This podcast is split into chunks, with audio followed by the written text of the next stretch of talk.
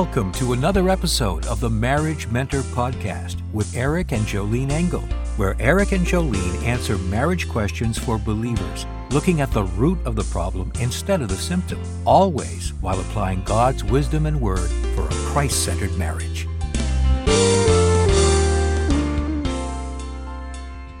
Hi, I'm Eric Engel here with my beautiful wife Jolene for another episode of the Marriage Mentor podcast and videocast.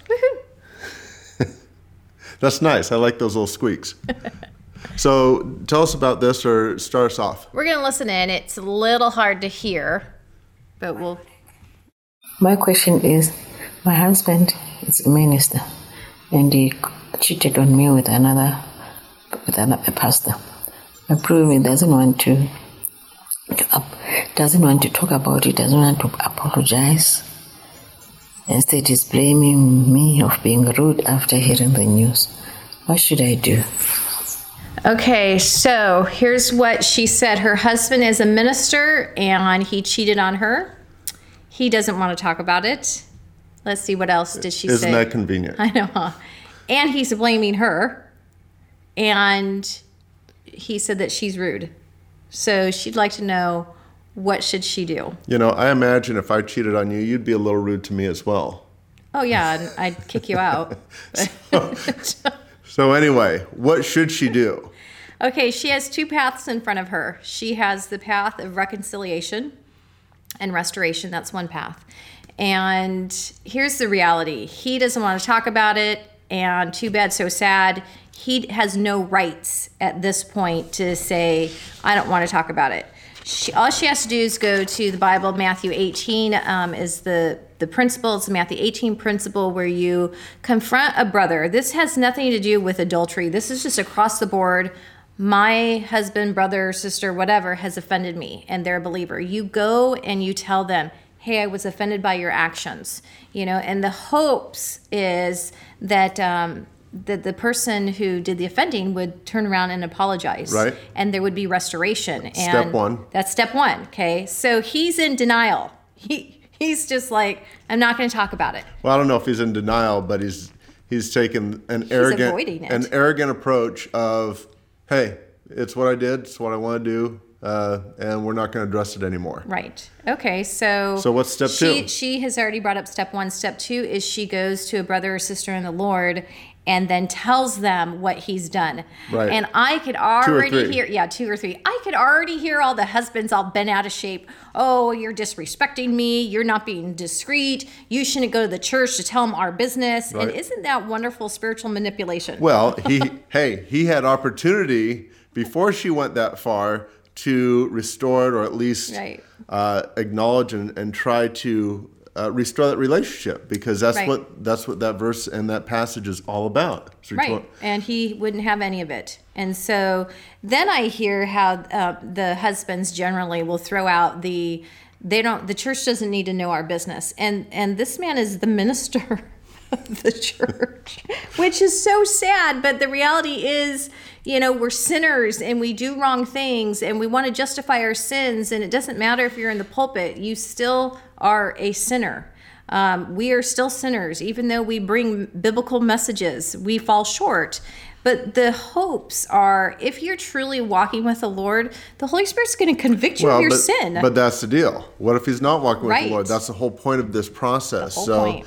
There's there's go to him, then go with two or three brothers or sisters, or and if he still refuses to hear, then he goes to the church, Uh-huh. goes to the leadership of the church. right, even though he is the leadership of the church, but Well, there are still other, there, there should are- still be other leaders. There should still be other leaders. If they're going to a church where he's the only leader and there are no other elders and no other guys that he's accountable to, you need to find another church because Right. the pastor needs to be accountable as Right, well. right. right. That's just a general to any Christian that they Right. don't want to go to a church where, you know, the pastor is the law and there's nobody else there.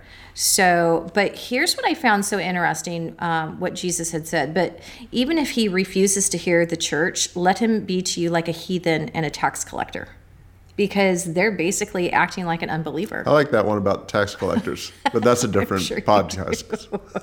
I'm sure you do. So those are the steps that a wife should take, or a husband. Uh, generally, it's a wife um, that we're telling them to take those steps. They are biblical steps to reconciliation and restoration.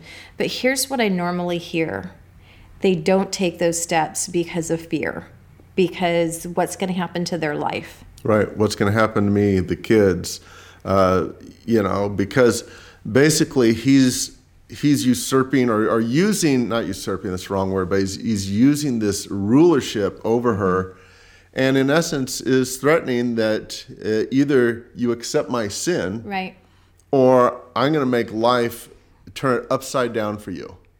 And, and frankly if you're a believer and you trust the lord jesus then it doesn't matter what anyone says they're going to do to you. It doesn't matter you need to follow the biblical principles now now i think that's the nice way to go oh. because Oh.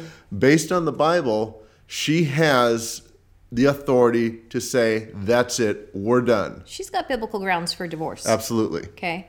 And usually, when it's a younger bride or maybe an older wife that's been married for years and their kids are raised, and maybe they have, you know, they're working on their own and they have their own money, then they divorce. But usually, what I hear is the woman doesn't leave because the financial security is stripped away. Or what about the kids and so forth. And so I go, I always go back to, what does the Bible say if you keep trying to walk in that truth, but he's saying, you know, I I refuse to walk in that truth. Who are you going to trust more? Are you going to trust God more or man?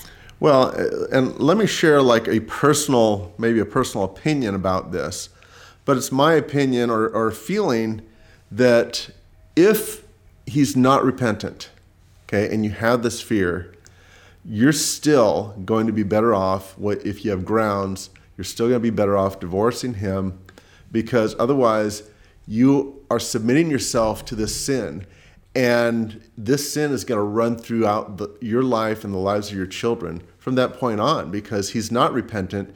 You got a guy that says, I can do whatever I want, and she's not going to leave. Right. Okay. Right. And Well, and you're doing a disservice to the gospel. You're doing a disservice to your children if you have kids because you're going to wear this guise of their we're this Christian family and this is this is what it looks like in reality. You know, you guys are you're living a lie and you're teaching that lie to your kids. Right. Well, God wants restoration. Right. But God wants truth. Uh, truth trumps restoration. Okay. So you don't have restoration and, and live this lie because Well, it's not. but there is no restoration. No, it's not true. It's all a lie. It's all a lie. I, I mean, I believe that God wants the restoration and reconciliation if the heart is truly repentant. This man's heart is not repentant. And the whole purpose of the Matthew 18 principle is to take him through this process to kind of like wake up his his conscience to turn to the what the word of God says and to be repentant. But no man could I can't force someone to do that. I can't force anyone to be repentant. Uh, You're Right. you're only accountable for your own actions but biblically i would go through that process to see can will this cause him to step up and get right with god so then the marriage could get right So I want to make a couple comments about a pastor. And there have been a lot of pastors. Pastors are human like everyone else, but pastors have a higher responsibility. They represent the Lord. Right. And a fact the fact that a pastor would say, "Well, I can do this and you can't tell me what to do." And blame and, uh, her. and all of that. I mean, I would be that much quicker to say, you know what? I'm not going to submit, submit myself and I'm not going to submit my children to this type of leadership. And actually, it will be a perversion of the gospel because they're going to see a pastor who can do whatever he wants and still think that he's saved, still think that he's he has a relationship with the Lord. Yeah there's a disservice on so many levels on so many levels it would um, destroy a lot of lives because he's to be the shepherd um, tending to the sheep and tending to the flock and yet it's like he's above everyone else He's not fit to be a pastor. I mean, it's not just fit to be a husband, but he's not fit to even lead the congregation. So, you know, at, at that point, he needs to be removed. Even if he's repentant, he needs to be Oh, yeah, absolutely. Absolutely. So I know that there's a lot of fear there, you know, as a wife hearing this, you know, you think, okay, well, his lot, his livelihood is being threatened, which means that our livelihood is being threatened in the sense of as a wife. It's like, where's that income going to come from? But you have the Lord, and you have to remember that God is greater than than man. Here's what I want to say you trust the Lord. Right. If you believe in him and you trust him, follow him. Trust that He's going to bring you out of this. And things are going to get better. Things will be better. They might be hard for a while, but. But don't sweep the sin under the rug because it won't get better. No. It won't get better. Here, I want to leave with this verse for. Um, for the case, biblical grounds for divorce. It's Matthew 19 9.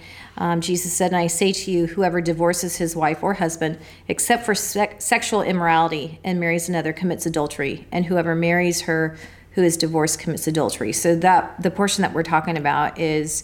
Um, you have grounds for divorce if adultery has been committed. G- right, except for sexual immorality. So Jesus himself made that Right, that right. statement.